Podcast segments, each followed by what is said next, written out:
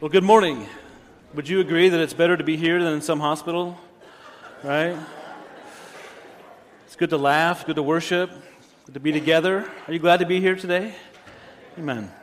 Well, intersection um, is our 2016 theme, and uh, the last few weeks we've been challenged when our lives intersect with truth. God's truth gives us confidence in the written word of God. God's truth is our spiritual nutrition source. God's truth is our spiritual weapon uh, to fight the enemies of our soul. The Word of God is the sword of the Spirit. Last week we were challenged to burn the ships from our past. If you were here, Cortez, uh, upon landing in Mexico, he ordered his men to burn the ships. In other words, there was no plan B, um, it was all or nothing. The soldiers and the sailors, they had two emotions that day fear and courage. They had to choose. Elisha was all in. When he burned the plow, he barbecued his oxen, and, and he left the family farm to become an intern for the prophet Elijah. There was no turning back for Elisha. There was no turning back. When plan A in our lives gets kind of risky or costly, we can always settle for plan B, we think, right? And sometimes we'd rather settle for good than sacrifice for great. And, and like Cortez and, and like Elisha, we need to make a defining decision that will eliminate the possibilities of sailing back to the old way of life that we left behind. We've got to burn the ships, we've got to burn the plow. You burn the ships named past failure. You burn the ships of bad habit, the ship called regret and guilt. You leave the past in the past by burning those ships. You see, we want God to do something new in our life while we keep doing the same old thing. We want God to change our circumstances without us having to change at all. And the Apostle Paul, we talked about, who had a past, who had a history, he reminds us in Philippians chapter 3 forgetting what is behind and straining toward what is ahead, I press on toward the goal. Forgetting what's behind, I press on. I press on. Can I encourage you this morning? Stop regretting the past and start learning from it. Let go of guilt by leaning into God's grace. Quit beating yourself up and let the Spirit of God heal your heart. You see, Elisha could have played it safe. He could have had a cushy life. He, he could have kept plowing the fields and inherited this family farm. He really could have, but he didn't. He made a defining decision. You and I, we can play it safe instead of stepping out in faith. We can pr- pr- protect our reputation instead of risking it. We can save our money instead of giving it to help others in need. Make the, the defining decision today. Burn, burn the ships.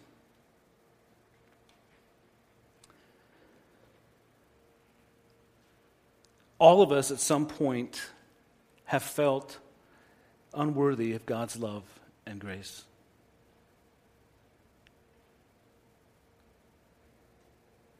Maybe you feel that way right now, or you've felt that way in the past unworthy, unworthy of God's love and God's grace.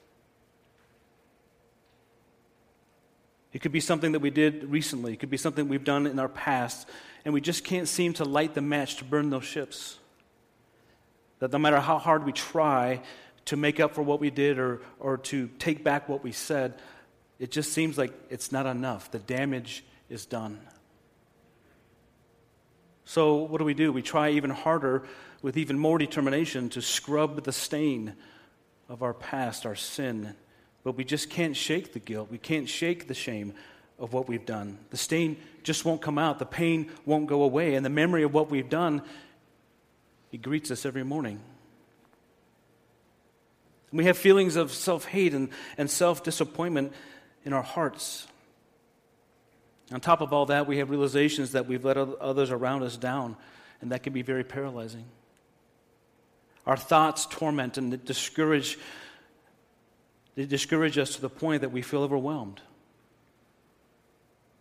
We feel this immense pressure that our world is closing in around us, and we feel unworthy of God's love and God's amazing grace. We, we just feel unworthy.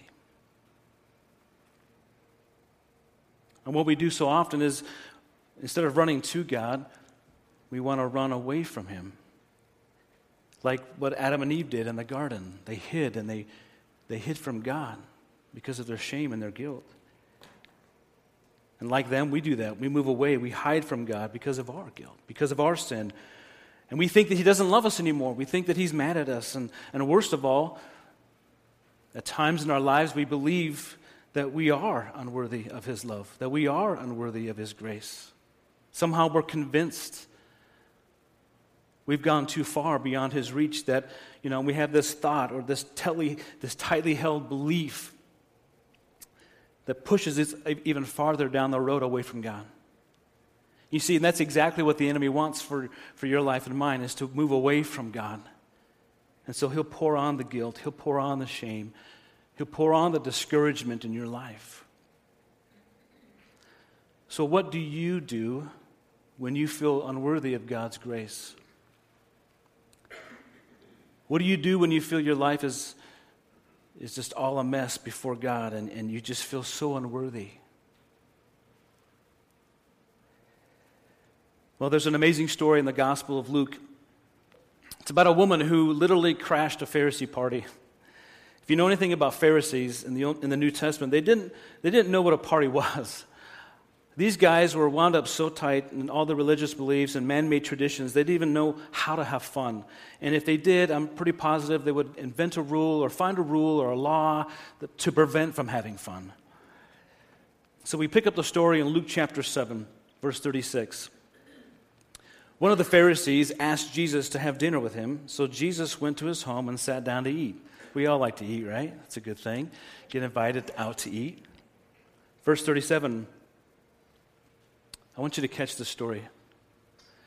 You may have heard this story a thousand times, you may have read it a million times, uh, but I want you to see it with fresh eyes today. When a certain immoral woman from that city heard he was eating there, she brought a beautiful alabaster jar filled with expensive perfume. Verse 38 And when she knelt behind him at his feet, Jesus, she began to weep. Her tears fell on his feet, and she wiped them off with her hair. Then she kept kissing his feet and putting perfume on them. Let that sink in. Feel the, feel the weight of, of, of the story, the characters involved. Jesus is eating dinner with this Pharisee, and in walks this woman. The Pharisees, they recognize her right away. She's a sinner, she's immoral, a woman of the streets. And, and the, the, the Pharisee that invited Jesus, into, what, is, what is she doing here? Why is she in my home? This dinner party goes from eating and relaxing and visiting to, to really awkward, super quick. And she knelt behind Jesus and began to weep and, and to wash his feet with her tears and to dry them with her hair. See, on certain occasions, the Jewish people would lie down on their left side and, and, and lean on their left elbows while they would eat with their right hand. This is how she was able to wash Jesus' feet from behind.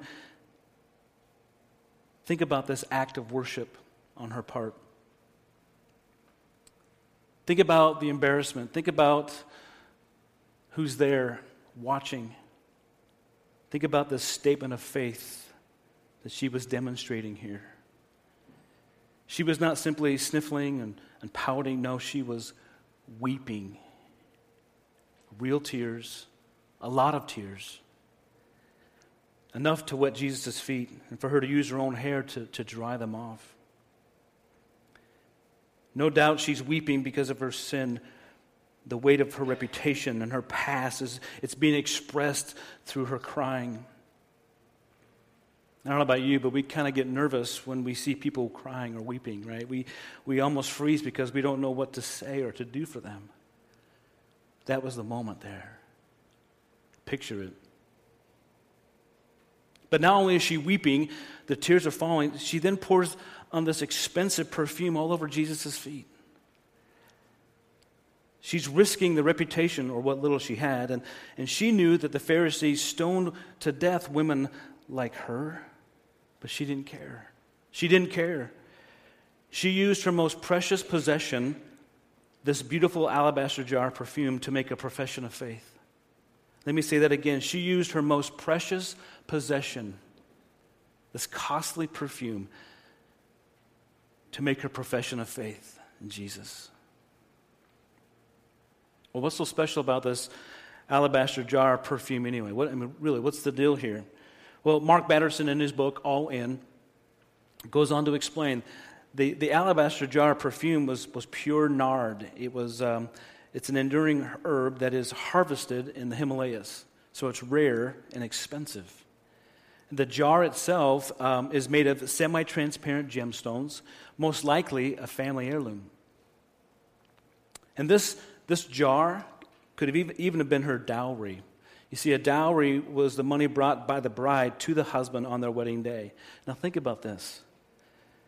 This jar, this most precious possession that she owns, represented her past guilt and her future hope. Maybe she'll get married someday. It represented her professional identity as a prostitute and financial security. It was worth a lot. It was her most prized possession. This perfume, used in her profession as a prostitute, would become the token of her profession of faith in, in Jesus. So, in breaking this precious jar, it was her way of burning the ships in her past. She couldn't hide behind the, the beautiful scent any longer. No more using her perfume for her old way of life. She was dumping it out. You see, there's something about coming clean about our sin, laying it all out there. There's something about falling hard on the grace of God. The author then asks a great question. He says this why do we, you and I, why do we act as though our sin disqualifies us from the grace of God? Why do we act as though our sin disqualifies us from the grace of God? Isn't that like us? Our sin, our past, is so bad that, that God's grace can't forgive it? So we believe this lie and we run away from God's love and God's grace? Why do we act as though our sin disqualifies us from the grace of God? This is the only thing that qualifies us. Anything else is a self righteous attempt to earn God's grace, God's favor. It was Paul who said in Ephesians, God saved you by his grace when you believed. And you can't take credit for this, it is a gift from God. Salvation is not a reward for the good things that you've done. So none of us can boast about it. It's all God's grace. Our sin qualifies us for His grace. We can't earn God's grace. It's a free gift, always has been, always will be. And this woman gave it all. She held nothing back. She didn't give just a little, she didn't give just a lot, actually. She gave it all. She dumped it out. Her act of worship that day, by breaking this jar, this family heirloom, was her confession of her past. I'm all in. I'm following Christ all the way. Radical repentance means going all in. You see, a half hearted confession of sin always results in a half hearted love for Christ. We've got to go all in, we've got to burn the ships. So let me ask you this question, series of questions this morning. What's the most important thing in your life? I've had to wrestle with this. What's the most important thing in your life? Is it your spouse? Your children? Is it your health? Is it your job, your paycheck, your house, your car? Is it your hobbies? Is it your past accomplishments and trophies? Your future goals? What is most precious to you? I want you to take a moment and I want you to identify that in your life. You don't need to tell anybody. What is most precious to you? Do you have it? Do you know what it is? It could be something that I didn't even ask, something else. Because whatever is most important to you is your alabaster jar of perfume. And just like the woman in the story, when you break the alabaster jar, it's giving what is most precious to you to God. You're offering Him your past, your present, and your future. It's about finding your identity, it's about finding your security in Christ and Christ alone. Because you can't find your identity and security in past failures, in past successes. It can only only be found in Christ. You can't find those things in relationships or in things or in, in your job or even your bank account. Those are all good things to have in your life, but we can't find our identity and security in them. We try. We really try to do those things, and, but, they, but they don't satisfy, they don't fulfill. Only Christ. And to this woman, her alabaster jar was, was an intimate expression of, of her love for Jesus. It was a holy moment there. It was an extravagant expression of her faith. Do you love Jesus more than your most precious possession? Do you love Jesus more than your deepest desire? Your greatest goal in life? Do you love Jesus more than that? Do you love Jesus more than your proudest accomplishment? Oftentimes, um, our alabaster jar is, is money. And we can get defensive about the subject of money, but Jesus spoke about money more than he spoke about heaven and hell. So maybe that's why he spoke about it so much, because he knew that it was a sensitive issue. See, your bank statement and mine reveals our true priorities. Let me quote the author once again. He says this quote, Obedience can be measured in dollars. So can faith. So can sacrifice. It's certainly not the only measure, but it's one of the most accurate. If we give God 2% of our income, we can really say we are can we really say we are 100% committed to him? I think not. If we give God our leftovers instead of the, our, our first fruits, can we really say we're seeking first his kingdom?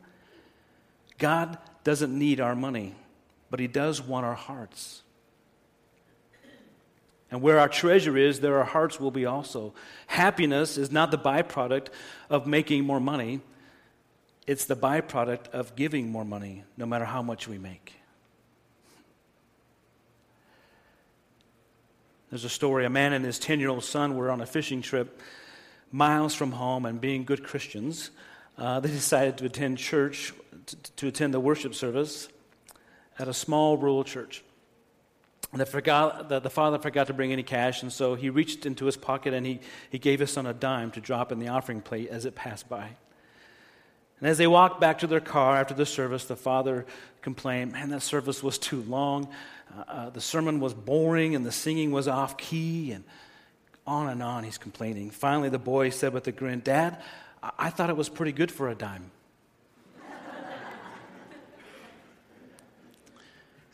And Jesus warns us um, your heart will be where your treasure is.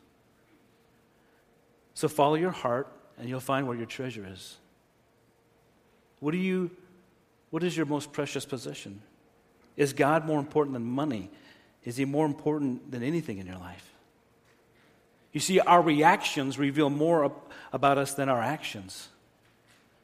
When the disciples at that dinner party saw this woman with the perfume, break the jar and, and dump it on Jesus' feet, you know, they thought it was a big waste. What is she doing? They, they were offended at what she was doing. But Jesus defended her, her actions. And what they called a waste, Jesus called a beautiful thing. Here's what Jesus said in Matthew She has done a beautiful thing to me. I tell you the truth. Whoever, wherever the good news is preached throughout the world, this woman's deed will be remembered and discussed. Wow. Can you imagine this woman hearing those words from Jesus, what it must have done to her self esteem, her self image, her self worth? No one can spot potential in others like Jesus can. No one. He's the one that gave it to us anyway in the first place. And I love this quote Potential is God's gift to us. What we do with it is our gift back to Him. Potential is God's gift to you and I. What we do with that potential is our gift back to God. Jesus gave this woman something to live up to. The Pharisees only complained that Jesus didn't know who was touching him and what kind of woman she was. She, she was a sinner. That's all that they could see in this lady. That's all that they wanted to see her failing, her reputation, her sin. But Jesus saw past her past. He saw past her sin. Jesus saw a little girl who had hopes and dreams, just like any other ordinary girl. Truth is, Jesus sees his image in you and me. When God looks at you, he sees his son's image there. You see, the Pharisees treat people based on past performance, but Jesus treats people based on future potential. Pharisees give, something, give people something to live down to, Jesus gives people something to live up to. Pharisees write people off, Jesus writes people in. Pharisees see sin. Jesus sees the image of God. Pharisees give up on people. Jesus gives them a second chance. No wonder the broken, the hurting, the discouraged, the outcast, the marginalized people were drawn to Jesus. He loved them as they were, He loved them.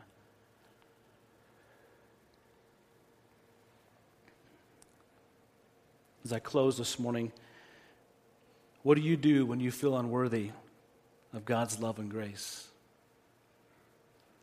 You think back to your past, what you did or what you said, and you just feel unworthy. You feel like His grace and His love cannot reach you. What do you do? May I encourage you this morning to do what this woman did. She was not on the guest list at this dinner party, she crashed the party. She emptied herself like she did with that expensive alabaster jar. It was her defining decision, her extravagant expression of faith. It was her way of burning the ships from her past. And Jesus saw what she was doing, saw her heart, saw the desperation in her actions and her weeping. He says in Luke 7 I tell you, her sins, and they are many, have been forgiven. So she has shown me much love, but a person who is forgiven little shows only little love. Then Jesus said to the woman, and he probably looks right in her eyes, You are forgiven. You are forgiven. Jesus honored this prostitute who crashed the party by restoring her dignity and giving her a new hope and a future. And God is, He's still the same today. He'll do that for you and for me. God cannot give up on you. It's not in His nature. And as Dave Ramsey would say, He's not mad at you, He misses you. You see, true spirituality is the place where desperation meets Jesus. And this woman met Jesus, and her life was forever changed. She was broken. She was hurting. She was in turmoil. She was in pain. And she came to Jesus this way, but when she left that party, her sin was forgiven. Her past was forgiven. She gave her all, and God gave His. That's how you get rid of the shame and the guilt removed from your life by being forgiven by Jesus receiving His grace. It's free for all. How desperate are you today? Are you desperate enough to, to make a move, to make a change, to make a sacrifice? Let's pray.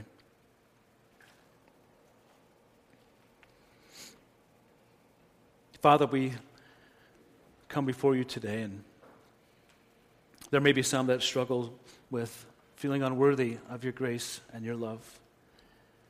But it's our sin that qualifies us for that grace that we so desperately need. And we struggle with wanting to earn your favor and to earn your love, but we can't. You just do. There's nothing that can separate us from your love, nothing. And I pray today for those that are struggling and just receiving your grace that they would just receive it.